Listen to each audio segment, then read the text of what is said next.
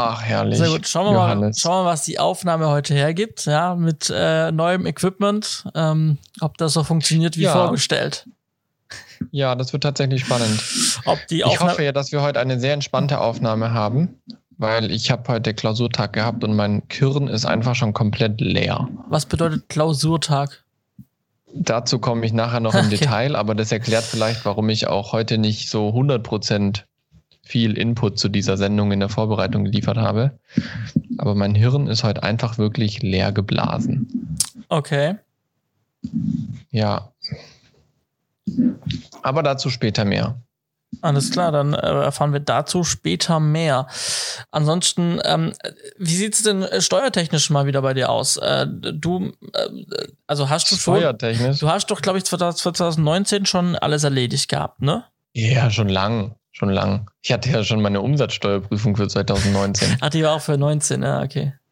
Ja. ja, das ist alles schon durch. Aber gefühlt dadurch, dass die Umsatzsteuerprüfung jetzt zu spät erst im, äh, im Jahr kam, es kam ja irgendwann Oktober oder sowas, ähm, ist gefühlt jetzt schon wieder Vorbereitung für die Steuer 2020 im Anmarsch. Ähm, aber ich weiß gerade gar nicht, wo ich die Zeit hernehmen soll. Weißt du, das ist so lustig. Ich habe eigentlich dieses Jahr noch einiges an Urlaub und Überstunden, was ich abbauen sollte. Ich hätte am Montag eigentlich frei gehabt und habe am Ende mir acht Stunden aufgeschrieben, die ich gearbeitet habe bei uns im System. Das heißt, ich hatte einen, einen, Überstundenfreitag, der mir hätte 8,75 Stunden von meinen Überstunden wegnehmen sollen. Mhm. Ich habe jetzt quasi trotzdem acht Stunden gearbeitet und es hat mir genau eine Dreiviertelstunde aus meinem Überstundenkonto rausgenommen. Und äh, Ziel war eigentlich bis zum Ende des Jahres auf null Überstunden zu kommen. Nicht, weil ich so ein Snob bin und auf jede Minute und jede Stunde Wert lege, dass ich die auch wieder zurückbekomme, sondern tatsächlich habe ich dem letzten durchgerechnet, allein durch die zwei Drehs, die ich nächstes Jahr mache, den einen im Frühjahr, den einen im Herbst, werden bei mir sechs Wochen Überstunden auflaufen. Okay. Genau, weil es äh, liegt einfach daran, zum einen Sonntage drehen wir, obwohl die natürlich so regulär Wochenende sind. Und ähm, was wir auch machen, wir haben halt bei uns im Sender eine reguläre Tagesarbeitszeit von 8,75 Stunden.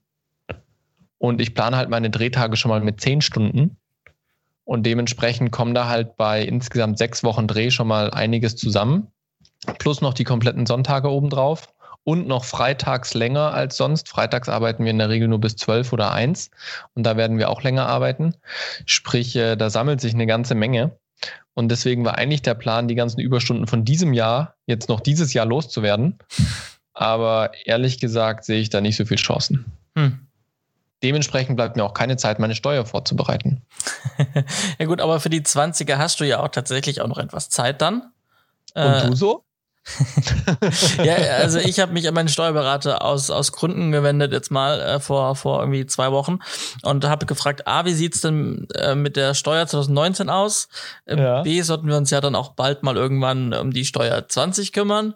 Mhm. Und hatten noch ein paar andere Fragen, weshalb ich bei ihm gewendet habe, an, an ihn gewendet habe und hat er mir gesagt, äh, du bist ja steuerlich beraten, äh, und dann komme ich meiner Pflicht nach und berate dich mal und sag dir, dass die, dass wir deine Steuer von 19 bis Februar, bis Ende Februar abgeben müssen. Hm, das ist jetzt auch ganz schön lang hin. Und er braucht noch 2000, also dieses Jahr noch die, die Unterlagen, damit sie loslegen können. Und dann habe ich äh, meine Steuerunterlagen zusammengesucht. Aber ich muss sagen, das hat gar nicht so lange gedauert tatsächlich. Also ja. irgendwie, ich habe ja meine Buchhaltung, habe ich ja schon alles digital ähm, ich lasse dem am Ende nur so mein, mein, meine Datev-Files raus für, für, für, ähm, für den Steuerberater. Äh, und ansonsten mhm. habe ich ja halt auch nicht viel Papierkram. Also ich habe halt irgendwie ein paar Versicherungen, ein paar, ja. ein paar Sachen, wo es um Vermögen irgendwie geht, um so Bausparvertrag und sowas. Da gibt's den Jahresauszug, den suche ich raus. Äh, und, und so haushaltsnahe Leistungen hatte ich jetzt auch nicht direkt, aber ich, was ich damit sagen wollte, also in, in drei, vier, Stu drei Stunden eigentlich oder so, maximal vier Stunden vielleicht, hatte ich alles zusammen. Cool. Und vor allem hat er gemeint, ähm, gib mir alles digital. Äh, einfach auf einen Stick und das Gute ist, er wohnt einen Ort weiter, eine Ortschaft weiter und äh, hab ihm dann, hab, hab dann alles auf den Stick gezogen und ihm in den mhm. Briefkasten geschmissen und ich denke, jetzt geht's los im Hintergrund. Ja, dann, doch schön. Ähm, also das äh, war alles sehr unkompliziert, sehr einfach, sehr schnell auch von meiner Seite aus und ich war wirklich erstaunt, dass er gesagt hat, äh, weil ich habe ja auch alles in Ordnern da. Also ich habe ja sowohl Papierbuchführung als halt auch ja. alles synchron in mein, in mein, in meinem Buchhaltungsprogramm und ja. in meiner Ordnungsstruktur auf meinem Server. Ähm, das ist halt schön, ja. Und, ähm, und ich überlege halt wirklich halt doch das Papierzeugs zu lassen, weil es würde meine, meine Quartalsbuchhaltung halt um deutlich, deutlich reduzieren. Aber, aber, ist, aber sind wir nicht verpflichtet, auch Papier zehn mhm. Jahre lang aufzuheben? Nee, du musst halt nur, du, du musst zehn Jahre aufbewahren, aber ob digital oder Pipal, äh, Pipal Papier, Pipal. Äh, ist, ist egal, tatsächlich. Ja. Das hat sich geändert. Also du kannst das Ganze auch einfach digital schön. haben. Ja. Also deswegen überlege ich, ob ich es tatsächlich lasse, weil der einzige Grund war, ich bin halt irgendwie ein Papierfreund und B, ich dachte, das wäre notwendig, ist es aber nicht. Mhm. Dementsprechend. Dann brauchst du aber ein gutes Backup. Ja. Ähm, wo ich vorschlagen würde, wir starten mal die Sendung, dann kann ich mehr zu guten und schlechten Backups erzählen. Das können wir gerne machen. Herzlich willkommen zur Folge 87. Korrekt. so ist es. Schön, dass ihr wieder mit dabei seid. Auch Johannes und ich sind dabei. Meistens so, wenn wir Z-Funk 5 aufnehmen. Ähm, und wir haben heute wieder ein paar spannende Dinge. Und äh, gerade in der Pre-Show, die ja eh alle von euch hören, gehe ich mal davon aus, weil wir haben ja nur diese eine Version, die wir hochladen. Äh, hatten wir schon spannende Dinge erwähnt, die diese Woche gelaufen sind, um den Spannungsbogen aber noch ein bisschen zum Backup hin zu foltern, äh, zu spannen. Johannes, was hast du die letzten zwei Wochen so alles gemacht? ähm, ja, ich war auf Dreh gestern. Äh, genau, gestern war. Vorgestern Vorgestern war ich mhm. auf Dreh. Ähm, äh, da äh, haben wir für einen Kunden, für den wir dieses Jahr schon mal einen Livestream gemacht haben oder sogar mehrere Livestreams, ähm, die haben äh, zum Jahresabschluss, können sie natürlich auch keine Weihnachtsfeier machen, aber trotzdem möchten die Projektleiter und Geschäftsführer nochmal einen Rückblick auf das Jahr geben, mhm. Danke sagen und einen Ausblick auf das neue Jahr geben. Und so. das sollten wir halt drehen, vorproduzieren im Prinzip und dann wird das Ganze den Mitarbeitern an Weihnachten und im Neujahr zur Verfügung gestellt werden. Cool. Genau. Und das war im Prinzip die gleiche Crew, wie wir sonst auch unterwegs waren. Mm, war, war, war ganz cool, das passte mal ganz gut. Ähm, mhm. Und wir waren dann bei dem Kunden vor Ort und die haben den sogenannten Pitch-Raum. Und dieser, okay. und dieser Pitch-Raum hat so also es ist wirklich hat eine unfassbar große Leinwand. Also nicht eine Beamer-Leinwand, cool. sondern Monitore irgendwie. Was mhm. waren's? Ähm, ich glaube sechs mal drei Monitore. Ähm, also wow. sechs in die Breite, drei in die Höhe. Ähm, und äh, genau, die waren quasi dann als ein Display zusammengeschlossen. Ähm, und ich habe das und, und das Ganze stand auf so einer auf so einer auf so einer ähm, gebogenen Wand im Prinzip. Und wenn man mhm. die die neuen Apple Präsentationen sich anschaut, dann stehen die ganz oft in ihrem neuen Apple Park steht da eine eine Person, die was erklärt vor so einer unfassbar großen Leinwand. Okay, weiß nicht, ich weiß nicht, wem das wem das äh, wer, sich an diese also äh, wenn sie neue iPhones vorstellen und sowas, machen sie jetzt Videos statt ähm, Keynotes, weil geht da nicht wegen wegen Leuten, die ja nicht kommen können. Ähm, deswegen machen sie ja Videos jetzt zu ihren, als Keynote-Ersatz. Und äh, da stehen manchmal die Leute vor so riesen Leinwänden. Und als ich in den Raum kam, hatte ich genau dieses Bild vorm Kopf und habe dann mhm. ich habe die totale eingerichtet, wir hatten drei Kameras, ich war für die totale zuständig und habe versucht dieses Bild zu kreieren und äh, ich habe es leider nicht geschafft. Es lag aber daran, dass die äh, dass die Displays, die zusammengeschlossen waren, die haben im Prinzip in 21 zu 9 ergeben. Na, also eine Kinoleinwand. Okay. Und über diese Tools, um da Bild drauf zu geben, äh, also wenn man da was angeschlossen hat, konnten wir nicht die Auflösung der Leinwand einstellen, sondern nur halt also die, die, die Auflösung, die war vorgegeben und es war immer ein 16 zu 9. Das heißt, die äußeren, die beiden äußeren Displayreihen, ähm, die waren mhm. immer, die haben nichts angezeigt, sondern nur die inneren ich sag mal, die inneren vier Displays breit, in der, die vier oder fünf äh, Displays in der Mitte. Die haben quasi dann das 16 zu 9 Bild des Rechners wiedergegeben und wir konnten nicht auf die weit, also wir konnten nicht die 21 zu 9 komplett bespielen. Und okay. Das sah natürlich scheiße aus und dementsprechend hat sich mein Bild auch nicht so, weil was bringt mir eine riesen Leinwand, wenn ich nur den, den Mittelteil bespielen kann mit Bild. Naja, klar. Und links und rechts ist schwarz. Sinn. Ja.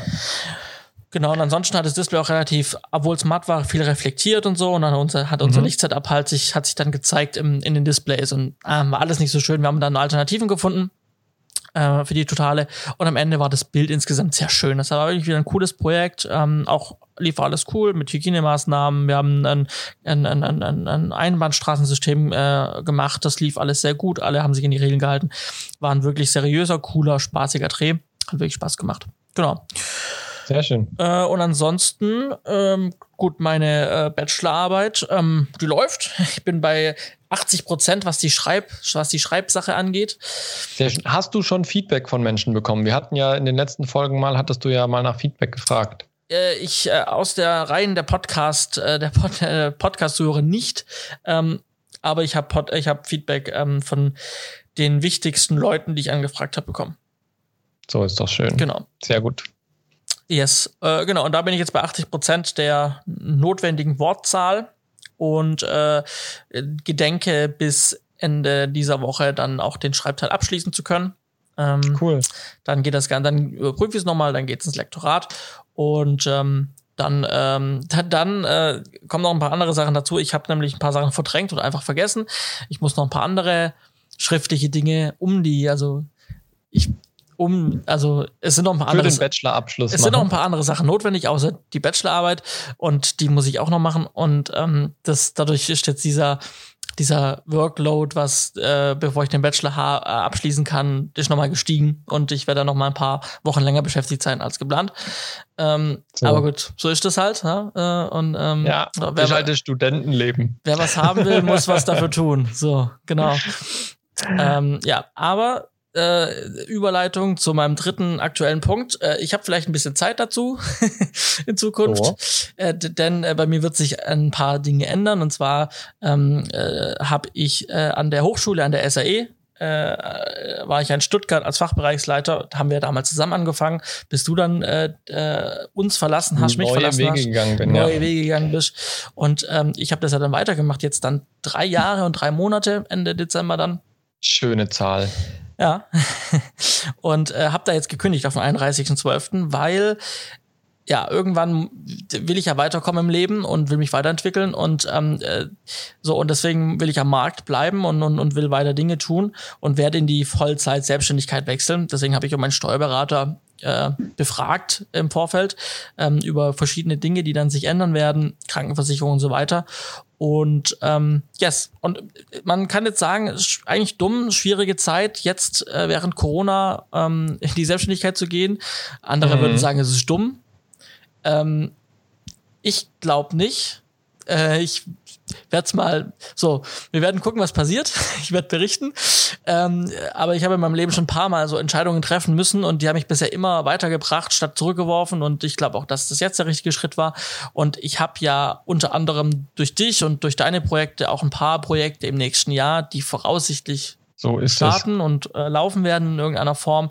Ähm, ich starte, wie ich schon erwähnt habe, im, im Januar mit einem Tatort nochmal, wo ich heute mal telefoniert habe. Wir wissen nicht, was ist mit Lockdown, ähm, ob wir dann trotzdem drehen können. Da finden jetzt noch Gespräche statt. Ähm, ich gehe davon aus, dass ich ab, äh, ab Januar nochmal einen Tatort mache. Danach gehe ich direkt mit dir weiter. Eben für dieses Israel-Projekt.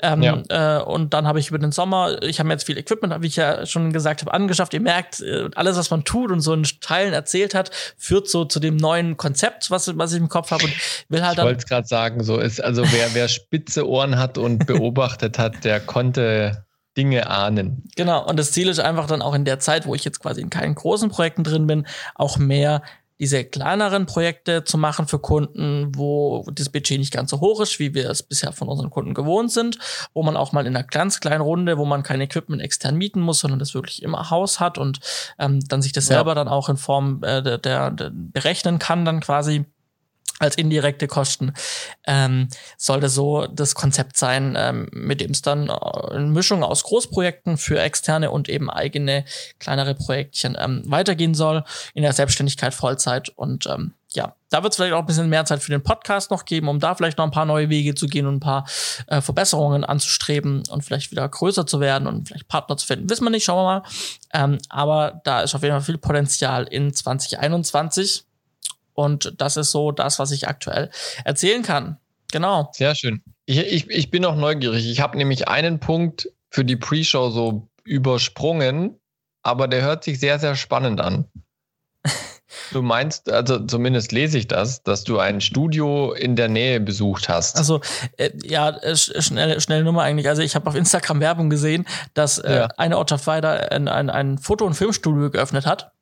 Äh, mit fixen, mit fixen Motiven. Irgendwie ein Cinderella-Zimmer und so ein Bedroom, keine Ahnung, also ähm, ähm, also Bedroom, so ein, so ein, so ein, so ein Männerraum, komplett in schwarz gehalten mit so schwarzen okay. Ledermöbeln und irgendwie einem Ofen, wo man theoretisch, wo sich so. So der Gentleman Room. Genau, sowas, genau. Ähm, ja. Und dann irgendwie verschiedene Hintergründe und eine, Kü eine, ein Küchenset ist drin irgendwie. Ähm, und das wollte ich mir einfach anschauen und mal mit ihm sprechen, weil wenn man schon in der gleichen Branche arbeitet und man eine, mhm. eine Ortschaft weiter wohnt, dann soll man sich mal kennen und mal gesprochen haben. Ja.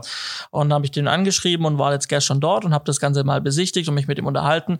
Und eigentlich ist er Fotograf und er hat auch nur Fotokunden und hat da eben diese fixen Motive, die sich alle sechs Monate ändern sollen.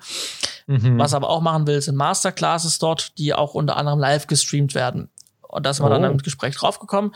Und A, wäre ich Ansprechpartner jetzt dafür, dass wenn Filmteams kommen, ich natürlich gegen mhm. Bezahlung ähm, beraten kann für Equipment oder wenn es irgendwie, ja. weil er hat fotografisch und er sieht es genauso wie ich, war fotografisch, macht nicht automatisch Film und wenn ich Film mache, ja. macht automatisch Fotografie, sondern er sagt, er will sich einen Experte ranholen, wenn Kunden kommen, die Film brauchen.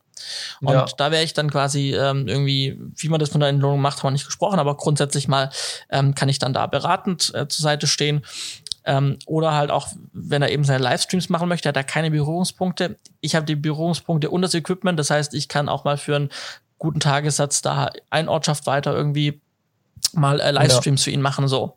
Und ähm, so hat man sich mal ausgetauscht und, und, hat sich kennengelernt und vielleicht springen da Projekte rum und, und vielleicht mache ich noch im Dezember einen Livestream mit denen für die. Schauen wir mal. Ähm, aber das ist auch sowas. Ne? Genau, das war auch das, was ich halt dann so gesagt habe. Wenn wo ich in die Selbstständigkeit wechsle, sollte ich halt auch gucken, dass man auf lokaler Ebene sich mit anderen vielleicht verbündelt und mal zusammenschließt ja. und mal schnackt. Ne? Was ist möglich? Ein sehr schönes Beispiel, wie man quasi einfach in der Umgebung eine Möglichkeit nutzt, um das Netzwerk zu erweitern. Davon reden wir auch öfters mal. Mhm. Finde ich mega gut. Ja. ja. So ist der aktuelle Stand. Und äh, jetzt interessiert mich wahnsinnig, was ein Klausurtag ist. Ein Klausurtag. Das hat nichts mit Klaus zu tun, auch wenn unser Geschäftsführer Klaus heißt. Aber auch ähm, nix, ein Klausurtag. Auch nichts mit, mit äh, Klaus, klaustrophobisch. Nee, hat auch nichts mit Klaustrophobie zu tun. Ähm, Wobei das heute in der Regie, wo wir waren, am Ende mit, mit sechs Leuten doch ein bisschen. Das war der Lacher. Das war der Lacher. Ja, ja. Ähm, also wie jetzt, äh, es hat nichts mit Klaustrophobie zu tun, obwohl, als wir am Ende mit sechs Leuten in der Regie standen, es doch etwas eng war und wir uns alle mehr Platz gewünscht haben. Ähm, ein Klausurtag ist im Prinzip ein Tag, wo man einfach ja, sich als Team zusammensetzt, als Arbeitsteam zu einem bestimmten Projekt oder eben bei uns jetzt das Team Audio, Video mhm. und halt so ganz grundlegende Dinge mal durchspricht und eine Basis schafft, wie wir in Zukunft arbeiten wollen und so weiter. Das nennt man eben Klausur. Früher kannte ich Klausuren aus der Schule, die ich dort geschrieben habe. Heute sind Klausuren eben solche, sage ich mal, Arbeitsmeetings, wo man sich wirklich eine längere Zeit mal sehr fokussiert um ein paar Dinge kümmert. Und das hatten wir heute, das haben wir immer einmal im Jahr. Und heute ging es unter anderem darum, wie wir Kommunikationskanäle nutzen wollen. Also so ganz simple Dinge, so wenn wir E-Mails schreiben, welche Erwartungen haben wir, wie schnell sollten die beantwortet werden und bearbeitet werden? Wofür wollen wir Messenger nutzen? Nutzen wir die für die normale Kommunikation? Nutzen wir die nur in Notfällen? Ähm, welche Erreichbarkeit wird erwartet, wenn im Feierabend ähm, plötzlich das Handy klingelt, sollte man da rangehen oder nicht. Ähm, solche Dinge haben wir heute mal ganz grundlegend besprochen, weil das immer so bei uns jetzt im Team, was auch in den letzten ein, zwei Jahren immer wieder neue Gesichter dazu bekommen hat, so ein bisschen so über uns geschwebt ist und jeder hatte so ein bisschen eine andere Erwartung, war so das Gefühl. Und jetzt haben wir es mal auf eine einheitliche Basis gesetzt ähm, für uns als Team, aber auch eben jetzt hat die unser Ergebnis weitergegeben an den an den Arbeitskreis, der sich da eben insgesamt bei uns im Haus um Arbeitsumfeld, Kommunikation und so weiter, Arbeitsgrundlagen äh, kümmert. Äh, mal schauen, was da jetzt am Ende dann des Jahres auch rauskommen soll. Wir haben aber auch so Dinge besprochen wie, äh, welche konkreten Aufgaben haben wir denn im nächsten Jahr? Also wer betreut welche Projekte bei uns im Haus? Ähm, solche Geschichten. Haben wir mit besprochen, was für neue Projekte kommen denn nächstes Jahr, was wird entwickelt, was wird fortgeführt, was wurde abgesetzt. Dann am Nachmittag hatten wir nochmal so ein bisschen so praktisches in der Regie, noch vertrauter mit der Technik werden. Vor allem unsere Audiokollegen haben wieder mehr Einblick ins Video bekommen, weil die eben auch äh, technische Leiter für komplette TV-Serien sind. Und dann ist natürlich gut, wenn unsere Audiokollegen auch so ein bisschen Grundlagen von den Videos in der, von den Videosachen in der Regie kennen. Und da ging es heute eben anschließend an unser letzte einen Workshop mit Panasonic, wo wir unsere Kameras gematcht haben und so weiter, haben wir da jetzt eben quasi einen Wissenstransfer gemacht an unsere ähm, Audiokollegen und da eben jetzt so die, das, das Basis-Know-how weitergegeben, dass sie da auch eben, wenn mal Fragen auftauchen, zumindest so einen, einen Lösungsansatz haben. Es wird sicherlich nicht, dass sie jetzt die Vollprofis werden, aber sie haben auf jeden Fall schon mal solche Sachen gehört, können sich grob orientieren. Wir haben mal so ein paar Checklisten, werden wir jetzt formulieren, wo man sich dann auch mal zur Not mit dranhangeln kann. Genau, das ist so die Geschichte, die wir jetzt so heute hatten. Ähm, es ging auch darum zum Beispiel, wie wir Drehtage effizienter gestalten können, wo jeder so ein bisschen seine Erfahrungen geteilt hat. Wie viele Sendungen pro Tag kann man schaffen? Kann man Synergien schaffen zwischen verschiedenen Sendereien, die man mit der gleichen Crew am gleichen Tag dreht? Weil jede Sendereihe immer nur einen halben Tag dreht, dann kann man ja Synergien schaffen. Solche Sachen haben wir da heute besprochen. Das war ähm, ja, kopfmäßig sehr ermüdend, obwohl man die ganze Zeit nur rumgesessen hat, weil man natürlich den ganzen Tag auch oder sag ich mal, fast den ganzen Tag halt in Zoom saß, in den Videokonferenzen, irgendwie jeder in einem eigenen Raum. Ähm, aber das aber dann das, sind das, halt auch einige das, unserer Räume jetzt, bitte. Ja, das, das wollte ich gerade sagen. Also das, das wird total oft unterschätzt, so dass man, ähm, wenn man den ganzen Tag irgendwie vorm Rechner sitzt und halt irgendwie nur Meetings hat oder auch irgendwie was mhm. runterschreibt oder am Rechner arbeitet, es halt auch wahnsinnig ermüdend ist. Ne? Also egal, ob ich jetzt körperlich auf, am Dreh bin oder halt, sage ich mal, vom Rechner sitz, es ist, glaube ich, beides auf eine andere Art und Weise äh, intensiv. ja. ja, ja, auf jeden Fall. Also das ist halt, du musst halt viel mehr zuhören, weil du halt immer wieder akustische Störungen hast. Ähm, dann finde ich, ist auch manchmal der Ablenkungsfaktor höher, mhm. je nachdem, wo man sitzt. Ähm, und dann, was halt bei uns noch dazu kommt, ich saß zum Beispiel in einer unserer Edit-Räume. Ähm, da, hatte, da, da gibt es jetzt keine direkte Lüftung. Also da gibt es jetzt keine Fenster, die ich aufmachen kann. Und wenn du dann so ein Dreivierteltag in dem Raum drinnen sitzt und da dran gebunden bist, dann wünscht man sich irgendwann mal so ein bisschen frische Luft und Sauerstoff. Ähm, aber sonst an sich, ja, war es halt einfach viel zum Durchdenken, viel besprechen, viel Workflows hinterfragen und so weiter. Und das äh, ist kopfmäßig einfach sehr nicht belastend, aber sehr äh, herausfordernd, weil man dann eben sehr viel mit durchdenken muss. Ähm, das war jetzt konkret heute. Ähm, die letzten Tage ging es ganz viel um Israel. Ähm, zum einen, weil ich jetzt unsere Crew finalisieren musste, weil wir jetzt die Visa-Prozesse starten für diese Einreisevisa, die wir jetzt extra beantragen müssen. Da wird sich auch noch morgen und am Freitag und nächste Woche noch sehr viel rumdrehen, dass wir diese Woche, äh, nicht diese Woche, sondern Anfang nächster Woche dann alle Dokumente beisammen haben und den Visa-Prozess starten können. Ähm, dann musste ich auch entscheiden, Location Scouting im Januar, ja oder nein. Machen wir das, machen wir das nicht. Israel ist jetzt tendenziell gerade eher wieder dabei, einige Sachen zu verschärfen, was den Lockdown angeht und solche Sachen. Muss man natürlich immer die Augen mit drauf haben. Ähm, aber im Prinzip geht es da jetzt Schlag auf Schlag. Ich habe gestern die erste drehfertige Skriptversion bekommen. Ähm, das war sehr, sehr schön. Das erste von 14 Skripten ist jetzt tatsächlich fertig.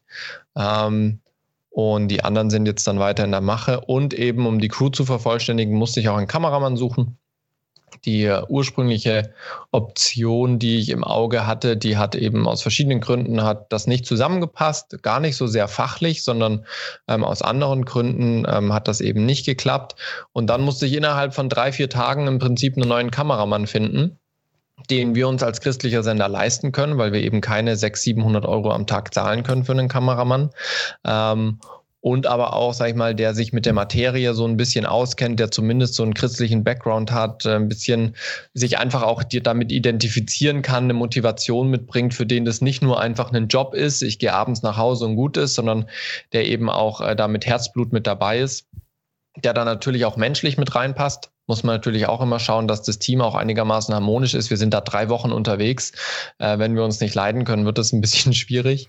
Ähm, zumal wir da, da jetzt auch nicht, äh, geht mal abends nochmal weg. Nee, also wir werden halt auch abends im Hotel sein müssen, weil halt wir sonst uns mit infizieren können mit Corona oder sowas. Und dementsprechend werden wir da auch hygienekonzeptmäßig ähm, einige Einschränkungen für uns selbst in Kauf nehmen müssen.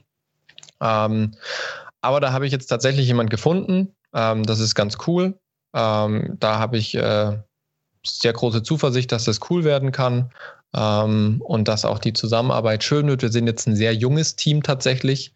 Also wir sind alle unter 30, ähm, sind alle auch jetzt noch nicht aufgrund des Alters 20 Jahre in der Branche, sondern ich glaube jetzt, jetzt so das längste, was wir in der Branche sind, sind jetzt gerade so wir beide, so seit, seit 2013. Wobei, nee, Andi sogar schon länger. Andi hat schon früher angefangen zu studieren.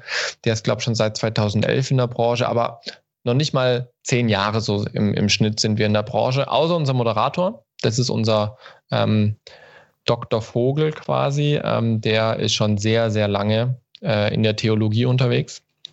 Äh, genau. Das wird jetzt aber ganz cool, glaube ich, aber halt trotzdem immer noch sehr spannend. Klappt das jetzt alles? Klappt das nicht? Ich habe lange mit unserem Reisebüro telefoniert diese Woche bezüglich Flügen, Stornierungsmöglichkeiten, Umbuchungsmöglichkeiten. Wie viel kostet sowas? Was gibt es überhaupt für Flüge? Welche Airlines fliegen denn gerade noch? Also das geht jetzt wirklich Schlag auf Schlag, ähm, weil das Jahr ist ja gleich vorbei und wir müssen jetzt alles noch unter Dach und Fach bringen dass das dann auch alles klappt. Endlich mal jemand, genau. der noch äh, aufs Reisebüro zurückgreift. Ja, also das ist tatsächlich bei uns im Haus die Vorgabe, einfach aus dem Grund, weil du von vielen Airlines keine gescheite Rechnung kriegst. Ja. Und äh, dementsprechend, also wir haben dann ein Reisebüro, was immer uns ähm, ganz guten Deal, ganz gute Deals macht ähm, und äh, da auch ein bisschen flexibler für uns ist. Ähm, und äh, dementsprechend gehen wir da immer hin und machen das über unser Stammreisebüro. Das ist ganz cool. Genau, nimmt mir vor allem viel Arbeit ab und die kennen sich gerade eh besser aus mit den ganzen Konditionen, die es gerade bei den äh, bei den Airlines gibt.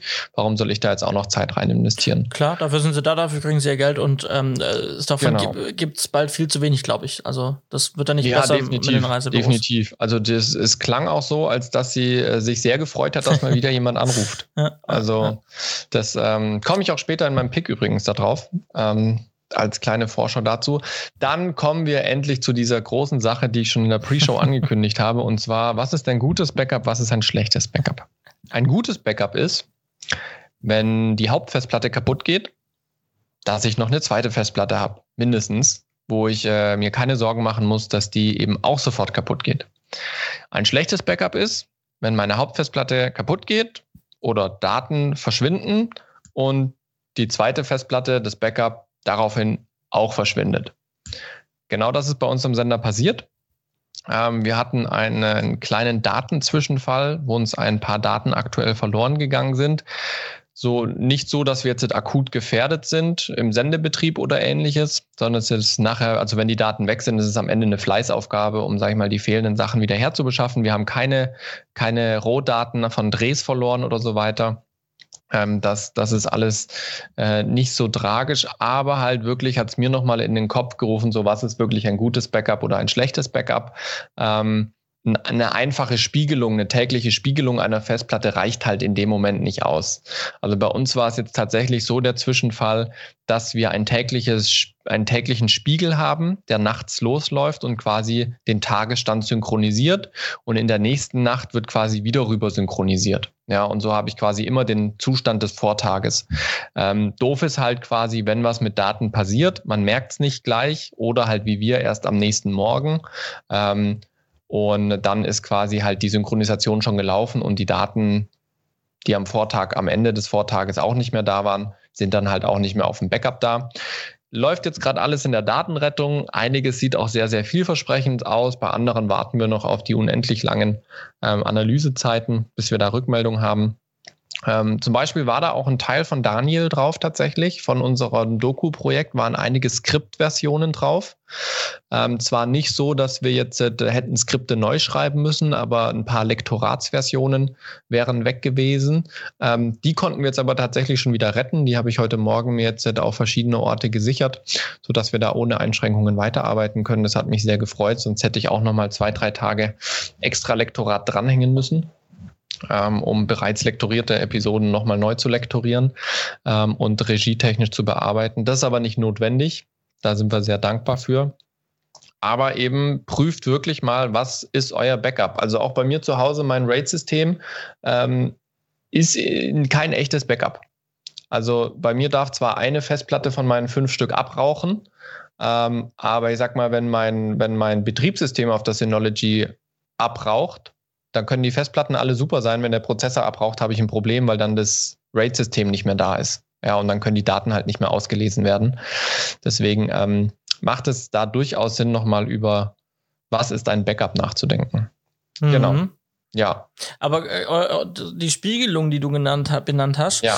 ähm, die findet ja, die findet im, im gleichen Raum statt, also auch im gleichen, also zumindest mal im gleichen Gebäude, wahrscheinlich auch im gleichen System, oder? Nee. nee? Ähm, das ist, also es ist tatsächlich äh, komplett in einem getrennten Serverraum. Okay. Wir haben zwei Gebäude bei uns auf dem, auf dem Gelände stehen. Ähm, und das ist tatsächlich auf, in einem anderen Gebä Gebäudeteil, eben im Grund vom, auf, aufgrund von Feuer oder Schieß mich okay. tot, falls was wäre. Ja. Ähm, dass man da eben getrennt ist. Das, das passt soweit schon alles, ja, ja. Mhm. Okay, genau. Also weil das sollte. Sonst wäre es ja noch witzloser. Weil das, ich habe, ja, weil das habe ich nämlich, ich habe mich auch neulich mit jemandem unterhalten, der IT äh, visiert ist und ich habe ihm von meinem Synology erzählt und dann hat er gesagt, ja, und wie ich mit Backups umgehe und dann habe ich ihm gesagt, ja, ich hab äh, ein Raid 5. Äh, 5.1, nee, doch, nee, 5 zu 1, äh, ja, ja, Raid 5. Ähm, genau, ich habe Raid 5 und, ähm, und, und hat er gefragt, ja, und, und, wo, und, und wo noch? Und dann sage ich, ja, ja, ich weiß, dass es kein Backup ist. Ich weiß, ich habe nur ein Raid und ich weiß, dass halt zwei Platten ausfallen dürfen in dem Fall. Ähm, äh, und dann äh, geht's noch gut. Ähm, aber ja, ich weiß, dass ich eigentlich bei meinen Eltern oder sowas ähm, nochmal ein Synology RAID aufstellen sollte mit äh, ausreichend Platten und dann über Nacht, dass ich synkt und so. Das wäre ja. total gut. Aber kostet Geld, gell? Aber ja. es ist viel teurer, wenn nachher was fehlt, wahrscheinlich. Ja, das merkt man dann immer danach. Allein die Steuerunterlagen. Und dann ist man froh, wenn man alles in Papierform noch hat. In Ordnung. Es sei denn, es brennt. Es sei denn, das war so lustig. Dem Letzt hat mich meine Frau gefragt, ich weiß gar nicht, wie wir es von hatten. Ich glaube, wir haben irgendwo in den Nachrichten gesehen, dass irgendwo ein Haus abgebrannt ist. Ähm, und dann hat sie mich gefragt, wenn es bei uns brennen würde, was würdest du mitnehmen? Und meine Antwort war einfach, mein Raid und mein Laptop. hä, warum? Das sind doch nur materielle Dinge. Willst du keine Fotoalben mitnehmen oder sowas? Und ich so, doch, mein Raid ist mein Fotoalbum. ah ja, stimmt, das ist eigentlich voll sinnvoll. ja. Ja, ja. Nee, also dessen muss man sich wirklich bewusst sein. Ähm, zum Thema Backup eben nochmal. Ja.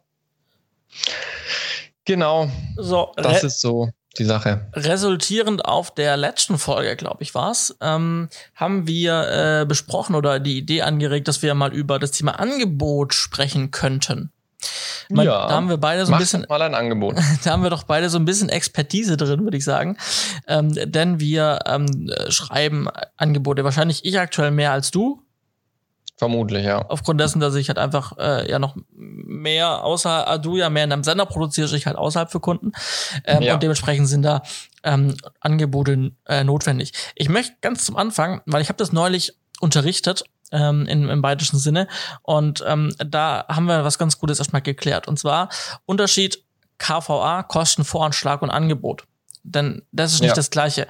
Und ich mache euch ein Beispiel. Ähm, ein Kunde kommt zu euch, neuer Kunde hat bei euch noch nie was gemacht. Und er sagt, wir haben das und das Projekt vor. Ähm, und da brauchen wir ein Filmteam, die uns das machen. Wir wissen aber nicht, was es kostet und wir haben noch gar keine Ideen. Macht doch mal ein Angebot.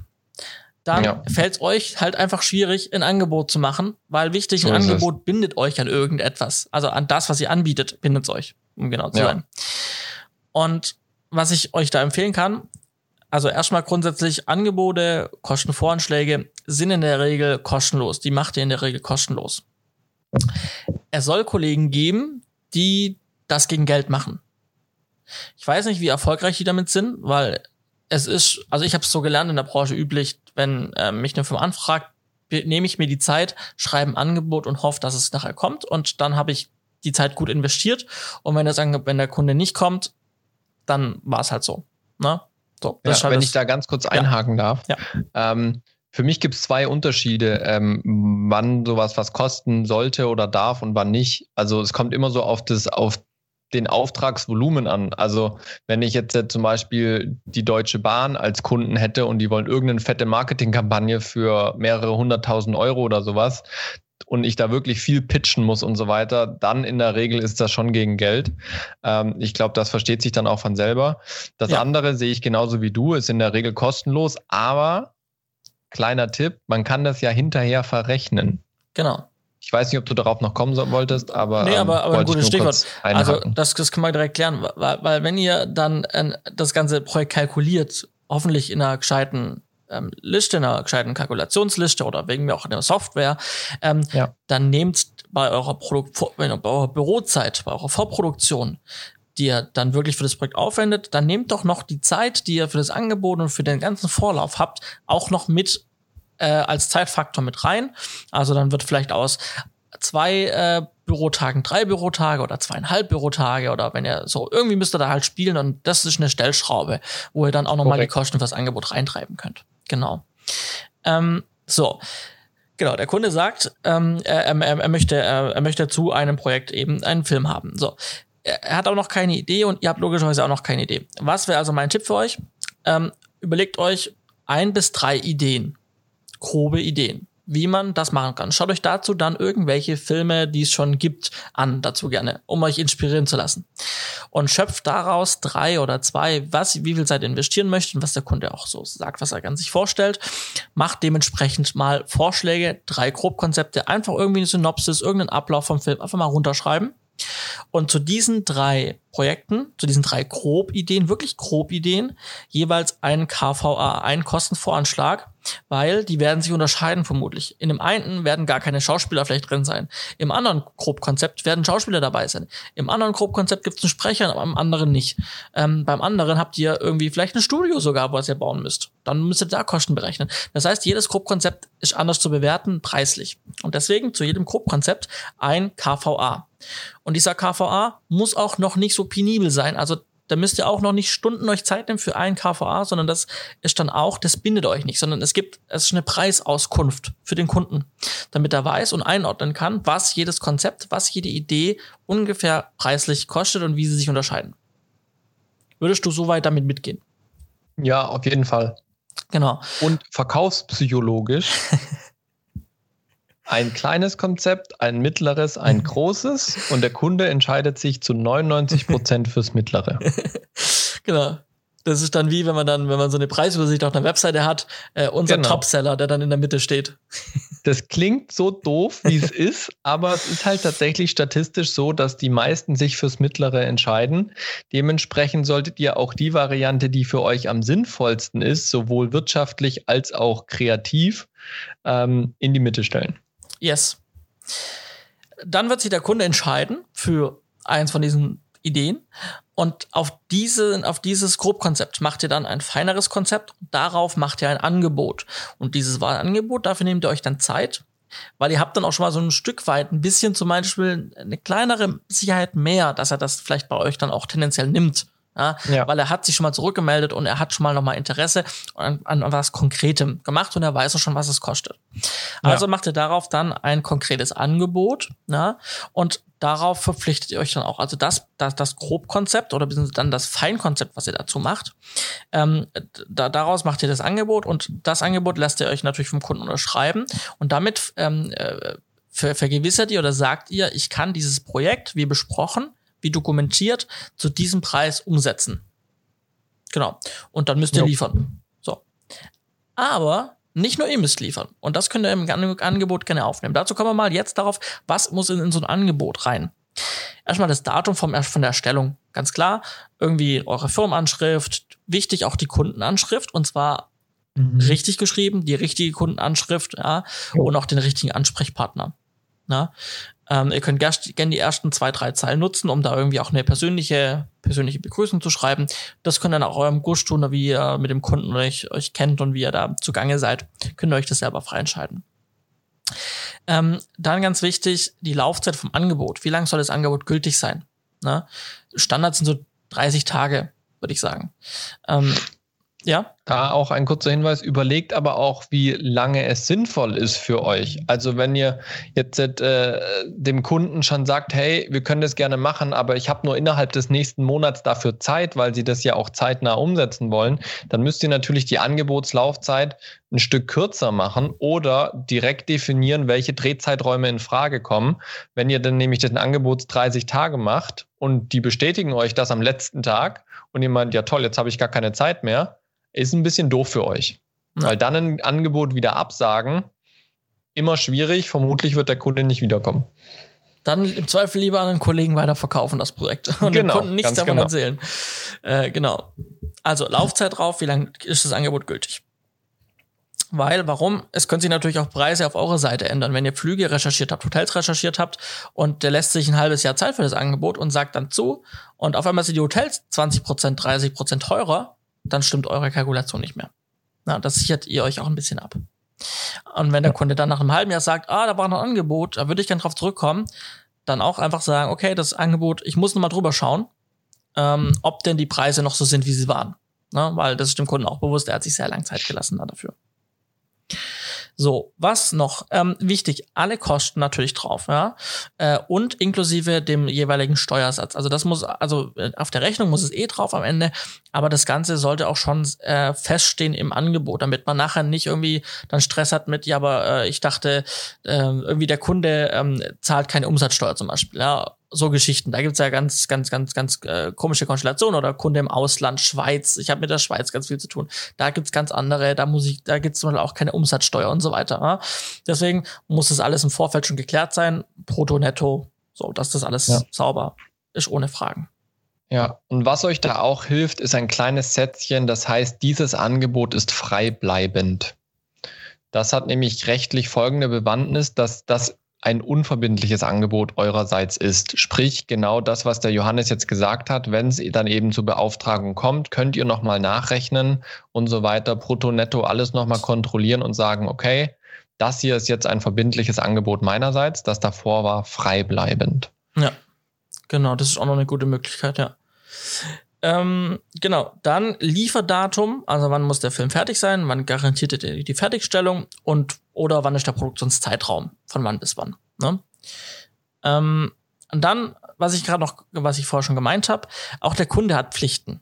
Und zwar schreibt auf Leistung, Agentur, also ihr, was ihr leistet und da wirklich haargenau aufschreiben, dass der Kunde nachher einen Film bekommt einen digitalen Film mit folgender La Länge, folgender Laufzeit, äh, in Farbe, in welcher Auflösung, in welcher Framerate, in welcher Sprache, mit Voice-Over, ohne Voice-Over, mit Musik, ohne Musik. Das alles irgendwie mit Stichpunkten festhalten. Ähm, genau. Und was euch da noch einfällt, also was, was, was, was den Film ausmacht, muss da rein, auch an, auch an Metadaten oder ähm, Eigenschaften, wie der Film nachher geliefert wird. Auf CD, auf USB-Stick, online in MP4, in MOV, in einem ProRes, wie auch immer, das sauber im Angebot unter Leistung Agentur, was ihr leistet, dokumentieren. Und dann drunter Leistung Kunde. Und da schreibt ihr so Dinge rein, wie dass der Kunde euch Logos zur Verfügung stellt, und zwar pünktlich. Wenn es um 3D-Daten geht, euch 3D-Daten zur Verfügung stellt. Wenn es darum geht, dass ähm, die keine Schauspieler wollen, sondern echte Mitarbeiter, dann schreibt rein, Kunde kümmert sich darum, Mitarbeiter zu finden, die bereit sind, vor der Kamera zu sprechen. Solche Dinge und auch da, wenn, wenn der Kunde in seinen Räumlichkeiten drehen möchte, schreibt rein, der Kunde, dass der Kunde sich verpflichtet, Räumlichkeiten für den Dreh zur Verfügung zu stellen. Das sind alles einzelne Punkte, die der Kunde erfüllen muss, damit das Projekt ins, in, mit euren Punkten in Gesamtheit am Ende was, was äh, ein feines Projekt ergibt. Ja? Korrekt. Genau, das heißt auch der Kunde hat Pflichten und das darf man nicht vergessen. Das wird, glaube ich, ganz selten mit aufgeschrieben. Aber auch da kann es dann zu Konflikten kommen und alles, was man feststellt, kann man sagen, hey, es stand doch im Angebot drin, ihr kümmert euch darum, dass wir bei euch drehen können und dass da Mitarbeiter da sind. Das Ganze soll dann natürlich schon in der Dispo im Vorfeld natürlich nochmal besprochen werden. Aber falls nicht, dann hat man, weiß man auf jeden Fall, es liegt, lag nicht an uns. So äh, und Zahlungsart und Zahlungsziel. Meistens an Rechnung und je nachdem, ähm, wenn ihr eine kleine Firma seid, ich zum Beispiel ähm, schreibe Zahlung sofort bei meinen Kunden. Das ist dann intern, bei mir sind dann fünf Tage. Ja, bis dann, bis dann die Rechnung als überfällig markiert wird im System. Ähm, einfach kleine Firmen wir brauchen unser Geld möglichst schnell, wir haben Auslagen. Deswegen ähm, äh, finde ich das total legitim, äh, dass die Leistung sofort dann bezahlt wird auch. Ja. Es gibt natürlich auch Firmen, ganz kurz, es gibt auch noch Firmen, die natürlich dann längere Zahlungsziele vorgeben, auch wenn sie es nicht dürfen. Es gibt, äh, also Rechnungen müssen innerhalb von 30 Tagen eigentlich bezahlt werden und eine Firma darf das Zahlungsziel auch nicht künstlich verlängern. Eigentlich. Aber manchmal, gerade bei großen Firmen, unterschreibt man Lieferantenverträge. Und da stehen solche Sachen drin. Und da lassen sich äh, Unternehmen einräumen und von euch bestätigen, dass ihr damit einverstanden seid, dass der Kunde äh, 30 Tage ähm, Zeit hat, eure Rechnung zu, äh, 30, 30 ähm, ähm, Tage. Äh, äh, nee, drei Monate, ähm, 90 drei, Tage. 90 Tage, genau, 90 Tage slash drei Monate Zeit hat, eure Rechnung zu begleichen oder sogar bei anderen Unternehmen. Man munkelt, dass eine sehr große Automobilmarke in im Raum Stuttgart, die aus Raum mhm. Stuttgart kommt, sich ein halbes Jahr auch 80 Tage, ja. Ja, bei kleinen Unternehmen irgendwie ein halbes Jahr sich Zeit lässt. Nicht schön, wirklich nicht schön für kleine Agenturen. Aber ja, kann man sich halt fragen, ähm, will ich, ich kann es auch lassen. Also, ne, die Firma sagt, dann geht's halt mit jemand anderem. Ne, dann machen sie es halt ja. nicht mit dir. So. Und deswegen ja. muss man halt dann doch diesen sauren Apfel beißen und, und, und muss dann halt irgendwie diese 90 Tage oder länger aufnehmen und das reinschreiben, ne, damit das auch klar ist, bis wann bezahlt werden muss. Jetzt du. Genau. Ja, äh, auch da nur ein Hinweis, was ich immer sehr gerne mache, wenn es jetzt auch Mittelständler sind, die meine Kunden sind. Ich lasse äh, auch gerne mal Zahlungspläne ähm, im Angebot stehen. Sprich zum Beispiel bei Angebotsbestätigung werden 30 Prozent des Gesamtvolumens fällig. Vor Drehbeginn werden nochmal 25 Prozent des Drehbetrags fällig und dann vor Abgabe des ähm, Masterfiles ist dann der Rest fällig. Ähm, solche Sachen kann man durchaus machen. Da haben auch meine Kunden eigentlich nie was dagegen gehabt und es sichert euch einfach ab. Ähm, ich handhabe das tatsächlich so, dass mit den ersten zwei Raten die ich von dem Kunde vor Dreh haben möchte, alle meine Auslagen für den Dreh und für die Vorbereitung gedeckt sind. Sprich, dass wenn nach dem Dreh irgendwas passiert und der Kunde irgendwann dann sagt, ja, nö, ist nicht und so weiter, dass ich dann trotzdem alle Auslagen, die ich habe, decken kann und im Zweifel nur meine eigene eingesetzte Zeit verliere. Das ist das Mindestmaß an Zahlungsplan, was ich in der Regel absetze und äh, ansetze und das mache ich ab einem Betrag von 2000 Euro. Sprich, alles, was über 2000 Euro ist, bekommt bei mir einen Zahlungsplan. Alles, was unter 2000 Euro ist, das lasse ich in der Regel so durchgehen, ähm, weil es dann eh meistens kleine Kunden sind, ähm, wo das dann oftmals eher auf freundschaftlicher Basis läuft, anstatt auf äh, hochoffizieller Business-Basis. Aber alles, was über 2000 Euro ist, eben mache ich mit solchen Zahlungsplänen. Ja. Und, und, es, und, und es ist auch dann auch klar, artikuliert, es gibt erst Arbeit, wenn das Geld da ist. Genau. Und das schreibe ich dann auch rein, äh, äh, dann spätestens in Mails oder sowas. Wir beginnen erst mit der Arbeit, wenn das Geld da ist, vor allem, wenn es so schnelle Nummern sein sollen. Also wenn es heißt, ja, wir brauchen in drei Wochen einen Film. Ich so, mhm. ja, können wir gerne machen. Hier haben Sie Ihr Angebot, Zahlungsplan. Wenn das Geld da ist, dann starten wir zu arbeiten. Das setzt nämlich dann auch ein Stück weit den Kunden unter Druck, tatsächlich zu zahlen, weil er hat ja die Deadline selbst vorgegeben. Ähm, und äh, da kann man dann ganz gut auch sich finanziell ein bisschen absichern. Ja, und anschließend dazu ähm, macht AGB, also macht allgemeine ja. Geschäftsbedingungen äh, und bitte hört auf, AGBs zu sagen. So, das triggert mich immer wahnsinnig, weil es heißt nicht AGBs, es heißt AGB. So, aber äh, kurzer, kurzer Funfact. Ähm, Genau, macht AGB, also Geschäftsbedingungen, und da könnt ihr sowas reinschreiben, mit bis wann muss was bezahlt werden und wann wird angefangen zu produzieren und wann gehört dem Kunden denn der Film überhaupt. Ja, weil wenn mhm. die Rechnung nicht beglichen ist, dann gehört bis zu dem Zeitpunkt mir der Film. Also er gehört mir sowieso, aber der Kunde darf eigentlich nichts mit dem Film machen, bevor nicht die Rechnung beglichen ist. Ja, und wenn okay. er ihn hochlädt, dann verstößt er gegen Gesetze. Gegen Le Leistungsschutzrecht wahrscheinlich oder sowas. So. Vermutlich. ja, ja, kein Anwalt. Nee, und, und auch tatsächlich solche Sachen so, ähm, sichert euch dagegen ab, wenn der Kunde seine Leistung nicht einhält. Also wenn der Kunde für Verzögerungen verantwortlich ist, weil er zum Beispiel irgendwelche Daten nicht liefert und er es euch in die Schuhe schieben möchte, dass er die Deadline nicht gehalten hat, schreibt es in euer AGB mit rein und kommuniziert es dann auch ganz klipp und klar, lieber Kunde, ähm, ich brauche die Daten bis da und da, sonst können wir die Deadline nicht halten. Das liegt in Ihrer Hand. Ja, ähm, solche Sachen kann man da alle mit reinschreiben, genauso wie auch Storno-Gebühren.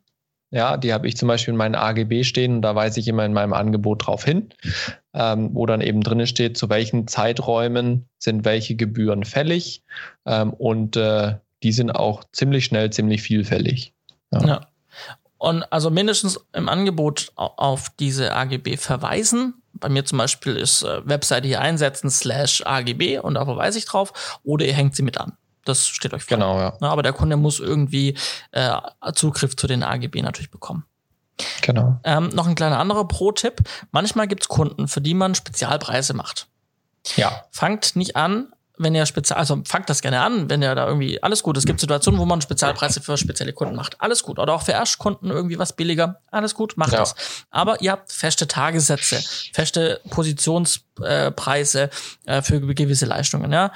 Ähm, so. Und wenn ihr irgendwie statt 450 Euro Postproduktion ähm, dem nur 250 berechnen wollt, dann schreibt in die Position Postproduktion nicht 250, sondern weiterhin die 450, die es eigentlich kostet und gibt dann auf diese Position oder am Ende an das Gesamt, auf das gesamte Angebot einen Rabatt, der dann den Preis natürlich dann auch senkt und am Ende kann man, kann man sagen, es läuft eh aufs Gleiche hinaus. Es wird genauso Mhm. billig.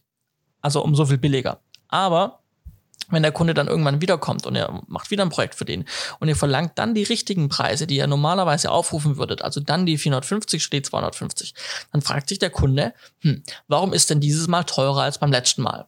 Und dann fängst du an zu argumentieren, warum das so ist. Dem umgehst du komplett, wenn du immer mit offenen Karten spielst, deinen normalen Preis aufrufst und dann den Rabatt gibst und mit dem Hinweis, hey, ich gebe dir irgendwie 20% Discount, weil so. Na? Ja. Also immer in vollen Preisen, in den ehrlichen Preisen, mit den ehrlichen Preisen arbeiten und dann gerne einen Rabatt geben. Das freut den Kunden auch ein bisschen mehr, weil er sieht, ihr seid bereit, ihm irgendwie entgegenzukommen. ja. Es hilft auch immer für manchmal solche Sachen wie einmaliger Sonderrabatt oder Ich habe zum Beispiel gerade, ich habe gerade einen Kunden, Neukundenrabatt oder sowas. genau, ich habe zum Beispiel gerade einen Kunde, ähm, äh, bei dem ich vorhabe, langfristig Funkgeräte zu vermieten. Und den habe ich jetzt auf zwei Jahre ab Angebotserstellung jetzt an zwei Jahre in die Zukunft ähm, 30% Rabatt angeboten. Warum? Mhm. A, dass sie erstmal mit mir gehen, B, merken, es ist cool und dann wissen, ah ja, okay, äh, dadurch ähm, äh, habe ich auf jeden Fall zwei Jahre, haben wir zwei Jahre einen günstigeren Preis. So. Und wenn ich nachher nur zwei Jahre mit den Kunden äh, in Verbindung stehe, weil solange der Rabatt gilt, ist mir egal, dann verdiene ich zwei Jahre lang gutes zwei Geld. Jahre eben. Genau, also das sind alles Sachen, die sind möglich. Ähm, haben wir was vergessen? Ja, Angebot bestätigen lassen. Lasst euch unterschreiben und, und, und Ja. ähm, stellt euch nicht, also manche äh, Kollegen denken sich immer, der hat das ist ein riesen Aufwand für den Kunden, dann das ausdrucken und unterschreiben und abstempeln. Aber das ist für Leute, die im Büro arbeiten, für Geschäftsführer im Zweifel, für Leute, die den Einkauf machen, tagtäglich. Weil das lassen sich Ja. auch die großen Firmen machen. Also Angebote werden üblicherweise oder Rechnungen werden unterschrieben, gestempelt, gescannt, digitalisiert. Deswegen, das ist nichts Neues. Da kommt ihr nicht rein, rein und, und macht was komplett oder verlangt was komplett fernab ist, sondern das ist Büroalltag von diesen Leuten, Korrekt. die das unterschreiben sollen. Deswegen ähm, macht ein Feld mit Unterschrift und Stempel. Und dann kriegt ihr das zurückgescannt, zurückgeschickt und äh, alles ist sauber. Korrekt. Ja, gibt's noch was, was, was wir vergessen haben? Was, was dir noch dazu einfällt? Oder Ja, vielleicht nochmal äh, auf diesen Punkt, wenn die Angebotsbestätigung kommt.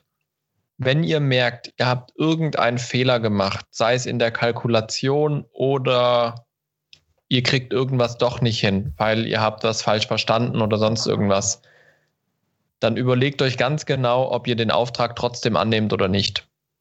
Also gerade bei so einem freibleibenden Angebot habt ihr immer die Möglichkeit, trotzdem auch noch abzusagen, wenn irgendwas eurerseits schiefgegangen ist.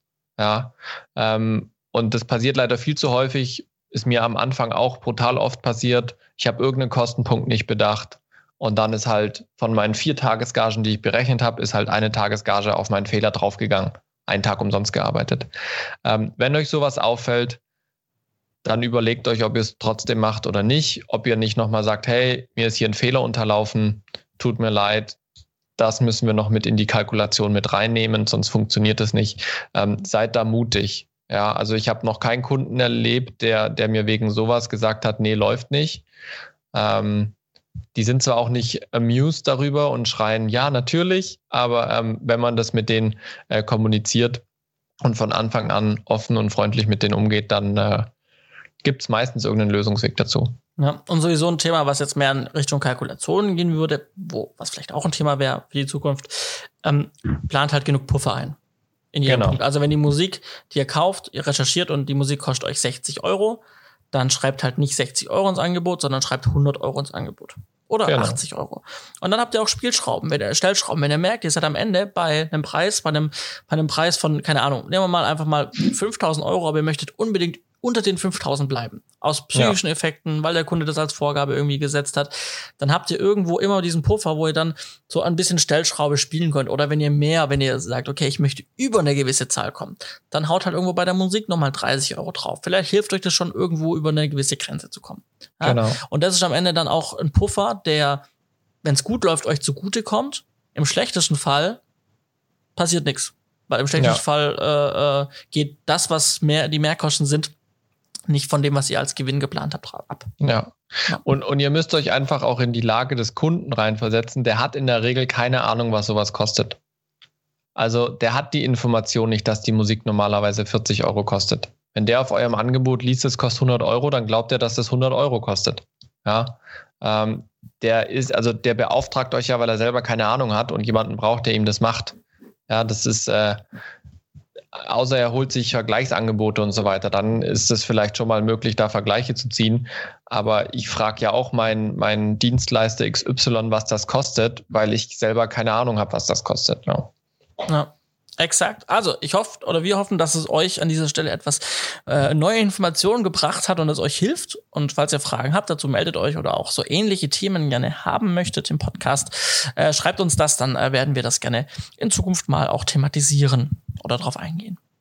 So ist es. Genau.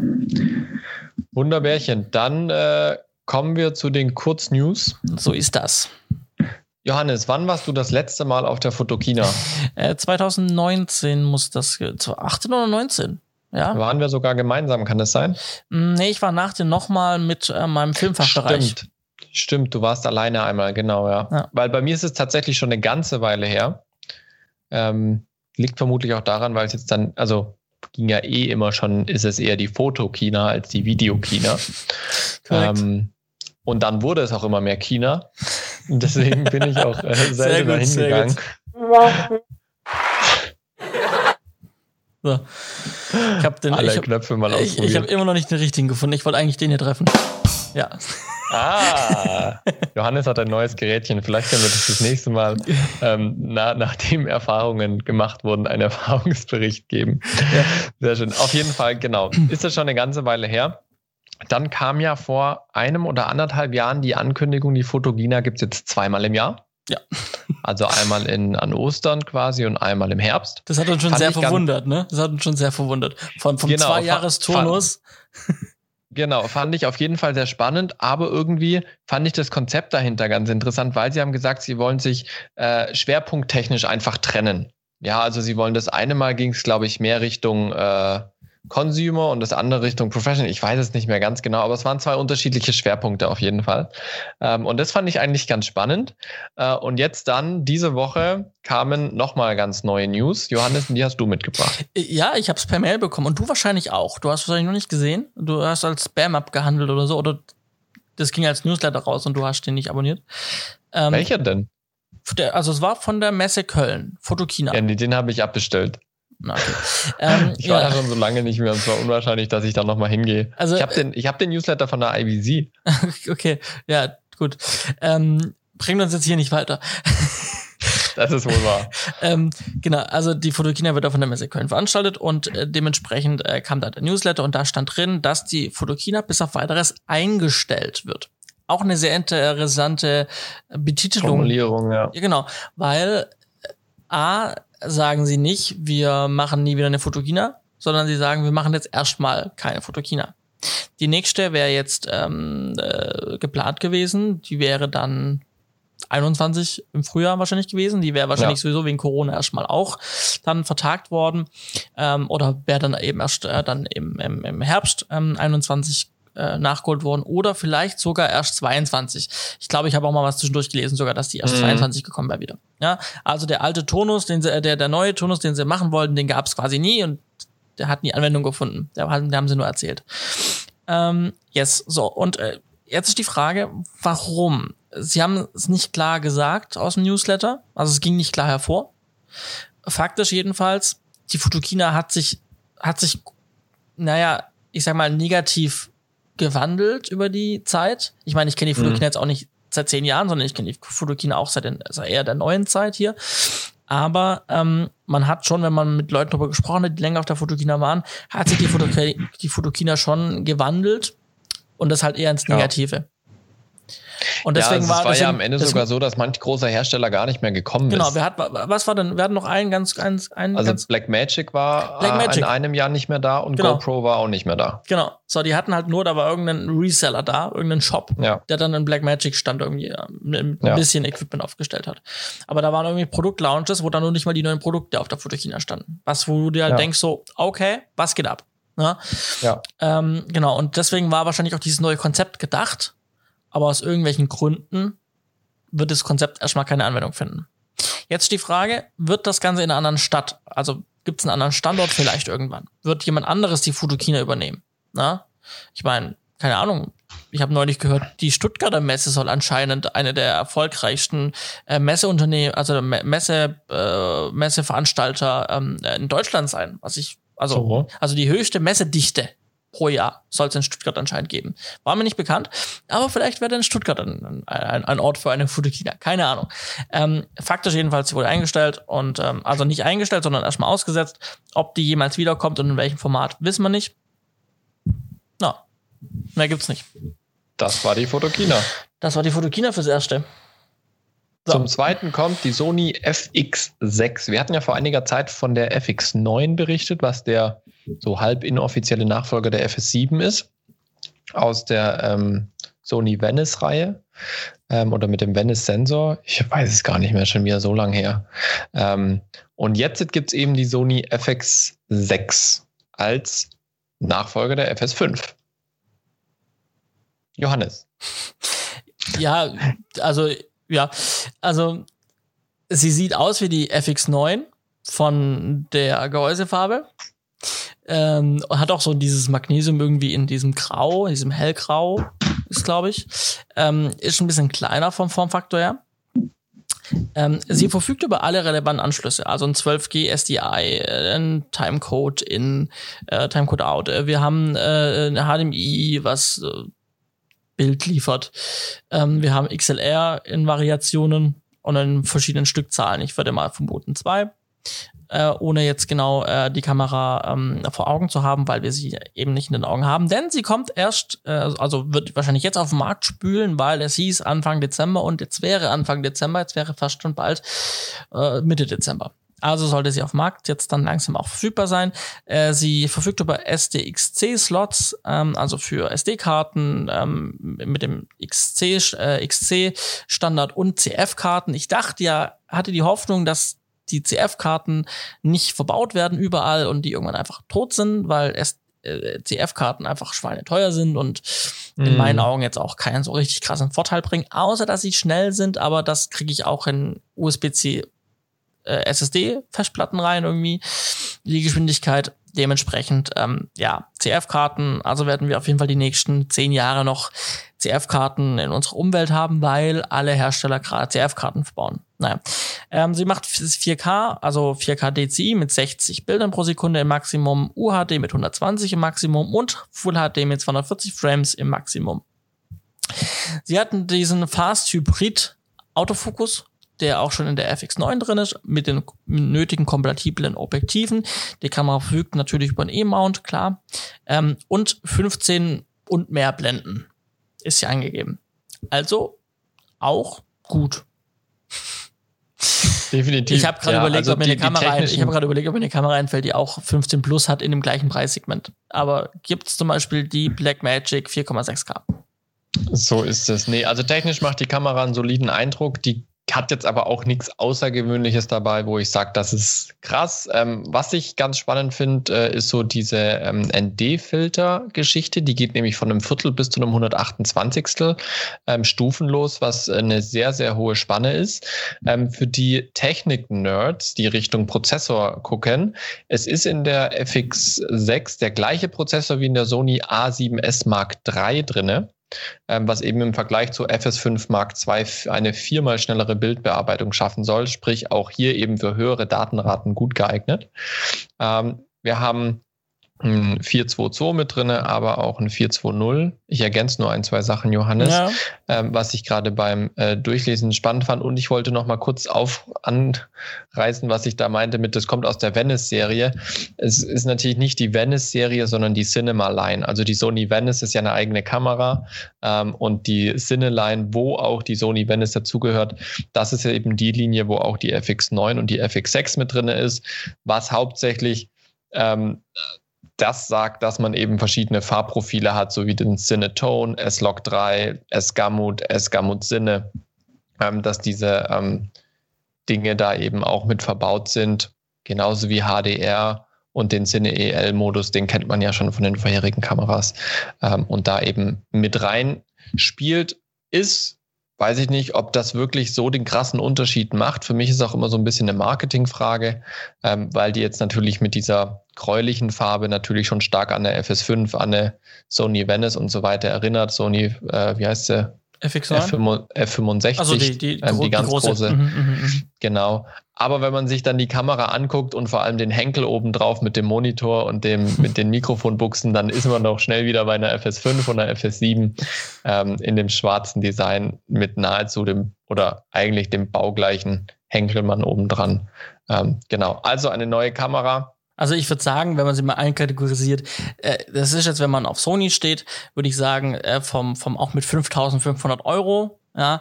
Absolut. Die, ja. die Preiskategorie, die im Bereich Blackmagic 4,6K äh, reinspielt, wenn man eben dann das Ganze von Sony haben möchte, äh, genau. kann man genau. sich das Ganze dann eben von Sony jetzt genau. mit der FX6 Also spannend kaufen. vor allem für Leute, die, sage ich mal, eine FS5 haben oder eine FS5 Mark II und eben jetzt nochmal äh, sich, sich erneuern möchten, ähm, ein neues Gerät, ein Upgrade, dann lohnt sich das auf jeden Fall, weil, und das finde ich jetzt immer noch so ein kleines Manko bei Sony, die sind einfach so erpicht auf ihren E-Mount. ähm, also ich würde mir wirklich mal wünschen, ich finde E-Mount an sich cool, es gibt eine schöne Bandbreite an Optiken von Sony, aber halt auch hauptsächlich Fotooptiken.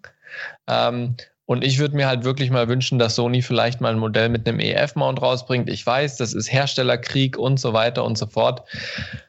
Aber dann kann man halt auch mal die Optiken direkt anschließen, kann vielleicht auch mal die Optik voll ausnutzen, ohne dass man jetzt sich noch einen mega teuren Adapter kaufen muss. Ja, aber hm. so ist es, ne? So ist es. Ähm, schauen wir mal, was kommt. Ähm, das ist auf jeden Fall die Sony FX6.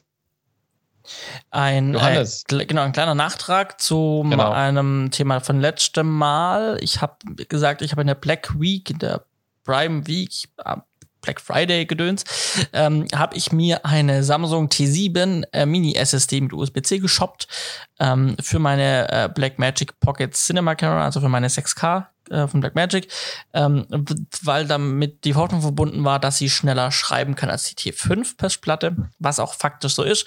Ähm, äh, aber das Problem ist, dass ähm, diese T7 nicht von der Blackmagic Pocket 6K unterstützt wird. Äh, und ich habe probiert, in jeglichem Format aufzuzeichnen. Es funktioniert in keinem mhm. Format. Ähm, es kommt, es läuft zwei Sekunden die Aufnahme und dann kommt das Ausrufezeichen im Aufnahme, im Display, äh, kommt so ein Ausrufezeichen, was dafür steht, dass die Aufnahme aus technischen Gründen abgebrochen wurde. Und das liegt dann meistens daran, dass die Schreibgeschwindigkeit irgendwie nicht passt mit dem, was die Kamera fordert. Und die, die SSD ist schnell genug. Das Problem liegt darin, dass anscheinend der Cache, der zwischen ähm, also der, die, die erste Anlaufstelle, wo die Daten reinfließen, bis sie dann auf die Festplatte richtig übertragen wird, dass der nicht groß genug ist oder nicht schnell genug ist. Und wenn man dann googelt, was ich dann gemacht habe im Nachgang halt erst, äh, sieht man halt, dass ganz viele sagen, die T7 von Samsung ist nicht kompatibel mit der Blackmagic Pocket 6K. Hätte ich vorlesen können, habe ich nicht gemacht. Ich habe es einfach bestellt, weil ging ja dann auch, musste dann schnell gehen. Egal, ich habe es zurückgeschickt, habe mein Geld zurückbekommen, alles gut. Wollte ich nur Bescheid sagen als Korrektur, wenn ihr eine 6K von Blackmagic habt, die T7 bringt euch nichts. Ja. Google ist halt doch nicht so doof zum Informationen bekommen. Nun ja, ähm, ich habe noch ein ganz spannendes Thema, was wir auch immer wieder mal anschneiden bei uns im Podcast, und zwar die GEZ. Oder die Rundfunkgebühr, wie sie seit 2013 heißt. Ganz genau. Und zwar ist es tatsächlich so, dass es aktuell sehr, sehr hoch heiß hergeht, hoch und heiß hergeht, was sogar dazu führt, dass der neue Medienstaatsvertrag nicht in Kraft treten kann aktuell. Liegt nämlich äh, äh, an folgenden Sachen. Und zwar sieht der Medienstaatsvertrag eine Erhöhung der GEZ um monatlich 86 Cent vor. Und wenn es dafür keine rechtliche Grundlage gibt, sprich ein Gesetz, dann ist dieser Medienstaatsvertrag nicht verfassungsrechtlich durchbringbar. Und seit schon einer geraumen Zeit streiten sich die Bundesländer darum, ob man dieser GEZ zustimmen soll oder nicht, dieser Erhöhung. Die einen sagen, ja, natürlich, die öffentlich-rechtlichen brauchen wir, die haben einen höheren Bedarf, die Medienlandschaft ändert sich. Die anderen sagen, nein, es ist im Prinzip wie eine Steuer, eine Zwangssteuer, die man abführen muss. Das können wir unseren Bürgern in Deutschland nicht zumuten. Ich lasse beide Meinungen jetzt mal so stehen, weil wir schon oft genug darüber gesprochen haben.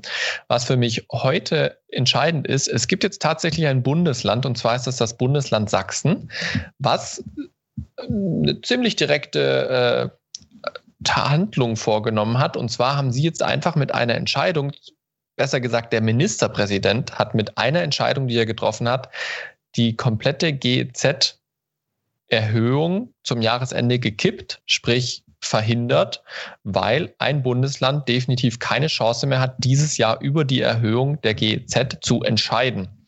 Ähm, und erst wenn alle Bundesländer die Zustimmung gegeben haben, kann das dann auch in Kraft treten.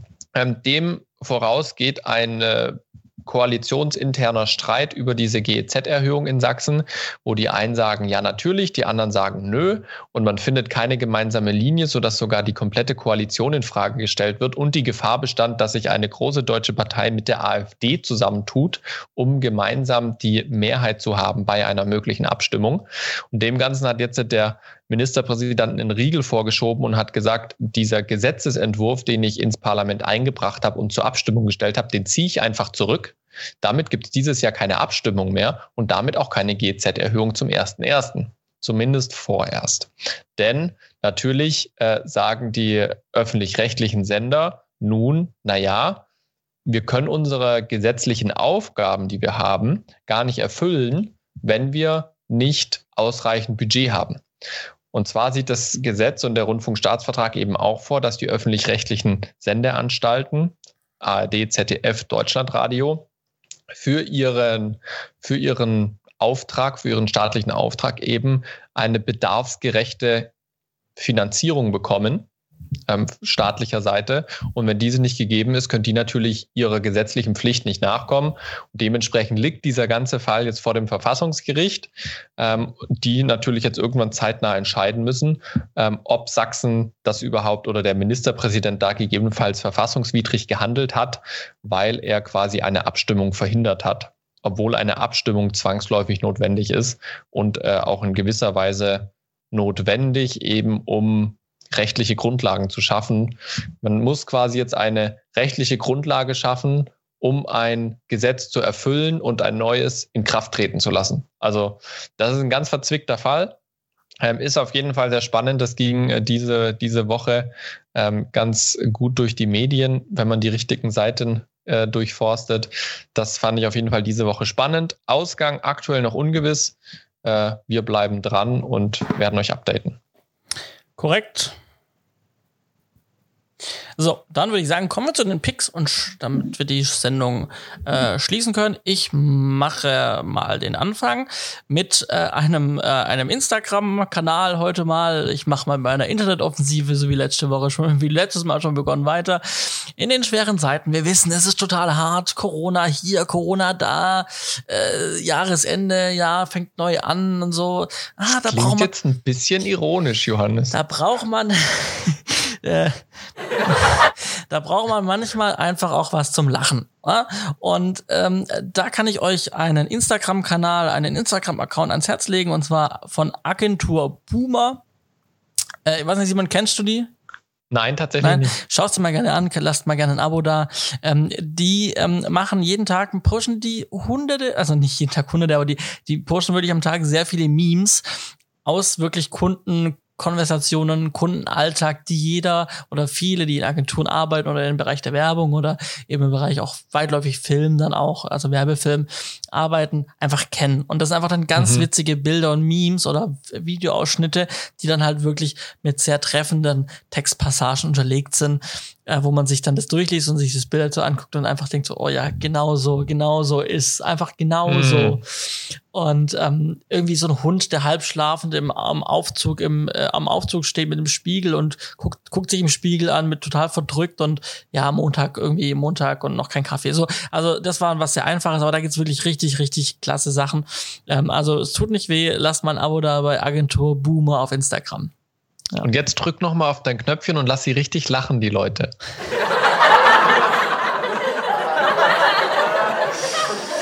Jetzt haben wir es ja. wenigstens mal gescheit gehört. Davor war es immer nur so eine Sekunde. ja, ich will es ja nicht Ach, übertreiben, ja. gleich am Anfang. Ja, wir müssen es noch mal ein bisschen so, wir, wir, müssen uns, wir müssen uns auch so coole Sachen wie der Stefan Raab damals bei TV Total hatte. Irgendwie so, so kurze Fitzel müssen wir uns noch raussuchen. Dann wird es richtig lustig, glaube ich. Wie dem auch sei, ähm, mein Pick diese Woche ist zweigeteilt. Einmal aufgrund äh, der Backup-Geschichte picke ich mal wieder unser Synology Rate, das äh, wie heißt denn jetzt das 1517 Plus mit fünf Platten. Denkt daran, es ist nur ein RAID, es ist kein Backup, aber es tut in RAID-Form das, was es soll und macht Spaß damit zu arbeiten. Ähm, wer auf der Suche ist, schaut da gerne mal rein und beschäftigt euch damit. Mein Hauptpick diese Woche ist aber ein Soft Skill für jede Bewerbung und für jeden Job und zwar offenes und freundliches Auftreten. Ähm, warum picke ich das diese Woche? Weil es mir diese Woche extrem viel Türen geöffnet hat. Nicht nur, ähm, sage ich mal, für, für die großen Projekte am Sender, wo ich mit vielen Leuten in Israel Kontakt habe oder auch hier in Deutschland eben jetzt mit vielen Kameraleuten äh, auch geschrieben hatte und Kontakt hatte, ähm, sondern eben auch in der Selbstständigkeit, wo ich diese Woche wieder ein, zwei nette Begebenheiten hatte, wo sich beim Kunde einfach der Ansprechpartner ge gewechselt hat und äh, ich wurde da per Mail informiert und habe eben dann zum neuen Start, dem neuen Kollegen dort alles Gute gewünscht und habe sie im Filmteam begrüßt sozusagen. Ähm, und dann eben halt so, ja, auch wenn ich nicht auch wenn ich nicht zur Firma gehöre, aber herzlich willkommen im Team. Wenn wir dann wieder gemeinsam Projekte machen, gehören Sie dann jetzt dazu. Es freut mich. Ähm, genau, und da kam auch eine ganz herzliche E-Mail zurück. Die hat sich total gefreut, die, äh, gefreut, die nette Dame da im Marketing. Und äh, ein anderer Punkt ist jetzt mit einer spontanen Produktion, die ich habe. Ähm, ist wirklich sehr, sehr low budget, aber für mich sind es im Prinzip so fünf Stunden Arbeit und dafür kriege ich einen ganz netten Stundenlohn. Ähm, das kann man mal so nebenbei reinschieben. Ähm, und da war es im Prinzip auch einfach aufgrund dessen, dass ich freundlich war, dass ich jetzt bei dem Budget, was sie haben, nicht sofort Nein gesagt habe, sondern mir erstmal ihr Anliegen angehört habe, ähm, Vorschläge gemacht habe, einfach mit ihnen die Sache durchdacht habe, ganz offen und freundlich, unabhängig davon, ob ich am Ende zusage oder absage, ähm, war die dann auch so super offen und freundlich und hat sich tausendmal bedankt. Jetzt am Ende ist es eben zur Produktion gekommen. Wir haben am Sonntag einen Mini-Dreh am Nachmittag und dann eben in der Woche drauf habe ich ein, zwei Stunden Postproduktion. Ähm, und das wäre, glaube ich, nicht so entstanden, wenn ich jetzt einfach so wie oftmals die Kollegen das in der Filmemacher Deutschland-Gruppe machen, sofort wieder auf die Katze im Sack draufhaue ähm, und äh, jedem nur das Schlechte unterstelle. Das hilft. Also nicht nur gegenüber den Kunden, sondern auch im eigenen Netzwerk ich war da jetzt auf der Suche nach einem Kameramann und war durchaus sehr erschrocken, was man so äh, in der Filmemacher Deutschland Gruppe in den Kommentaren erleben kann. Das, das, das, das habe ich auch gesehen äh, und ähm, als ich dann gelesen habe, was du geschrieben hast, äh, also du hast es vollkommen richtig geschrieben und äh, also war, war gut, ja, und auch inhaltlich komplett korrekt, ja. Also war ich voll bei dir natürlich. Ähm, aber ich habe dann schon vermutet, was passieren wird. Und ich glaube, du hast auch gedacht mit einer ja, aber weißt du, das ist so passieren. traurig. Das ist einfach so traurig, wenn du es dir anguckst. Ich überlege mir halt echt, ob ich mich nicht aus der Gruppe zurückziehe und halt niemanden dort mehr einen Job verschaffe. Also nee. du, du, weißt ja, was für Jobs ich anbiete. Äh, ja, die genau. sind jetzt zwar von einem christlichen Sender nicht mit Unsummen bezahlt, aber wenn ich halt einen Kameramann für 30 Tage suche oder einen Cutter für zwei Monate, das ist halt eine Menge Holz. Ja, klar. Und, und, und als du das geschrieben hast, habe ich dann so dieses, da könnte man auch ein Meme draus machen, so dieses typische Ding, so Hater-Kommentare in drei, zwei, eins. Los geht's. Ja, und das war echt traurig, weil also, ja, wie dem mhm. auch sei. Deswegen ja. freundliches und offenes Auftreten und wenn euch eine Sache nicht interessiert, dann lasst sie doch einfach stehen. Ja. Genau. Ja. Ja, es hilft, es hilft. Ein bisschen Menschlichkeit. Manchmal ein hilft auch, das Internet einfach auszuschalten, irgendwann abends, ha, ins Bett zu gehen. Und genau so machen wir das auch. Wir beenden jetzt nämlich die Folge. Das heißt, ihr könnt jetzt auch zumachen, euer Gerät, euer Handy ausschalten, euer Podcast, Abspielgerät. Augen zu und so. Augen zu und einfach dann die Augen schließen und, und los geht's. Einfach mal ins Traumparadies. in diesem Sinne, euch eine gute Nacht oder wo ihr auch sonst seid. Äh, wenn ihr beim Autofahren seid, nicht die Augen schließen, dann bitte gerne die Augen offen lassen und weiterfahren. Aber ansonsten sehen, hören wir uns nochmal in zwei Wochen. So ist es. Schöne Träume bis in zwei Wochen. Auf Wiederschauen.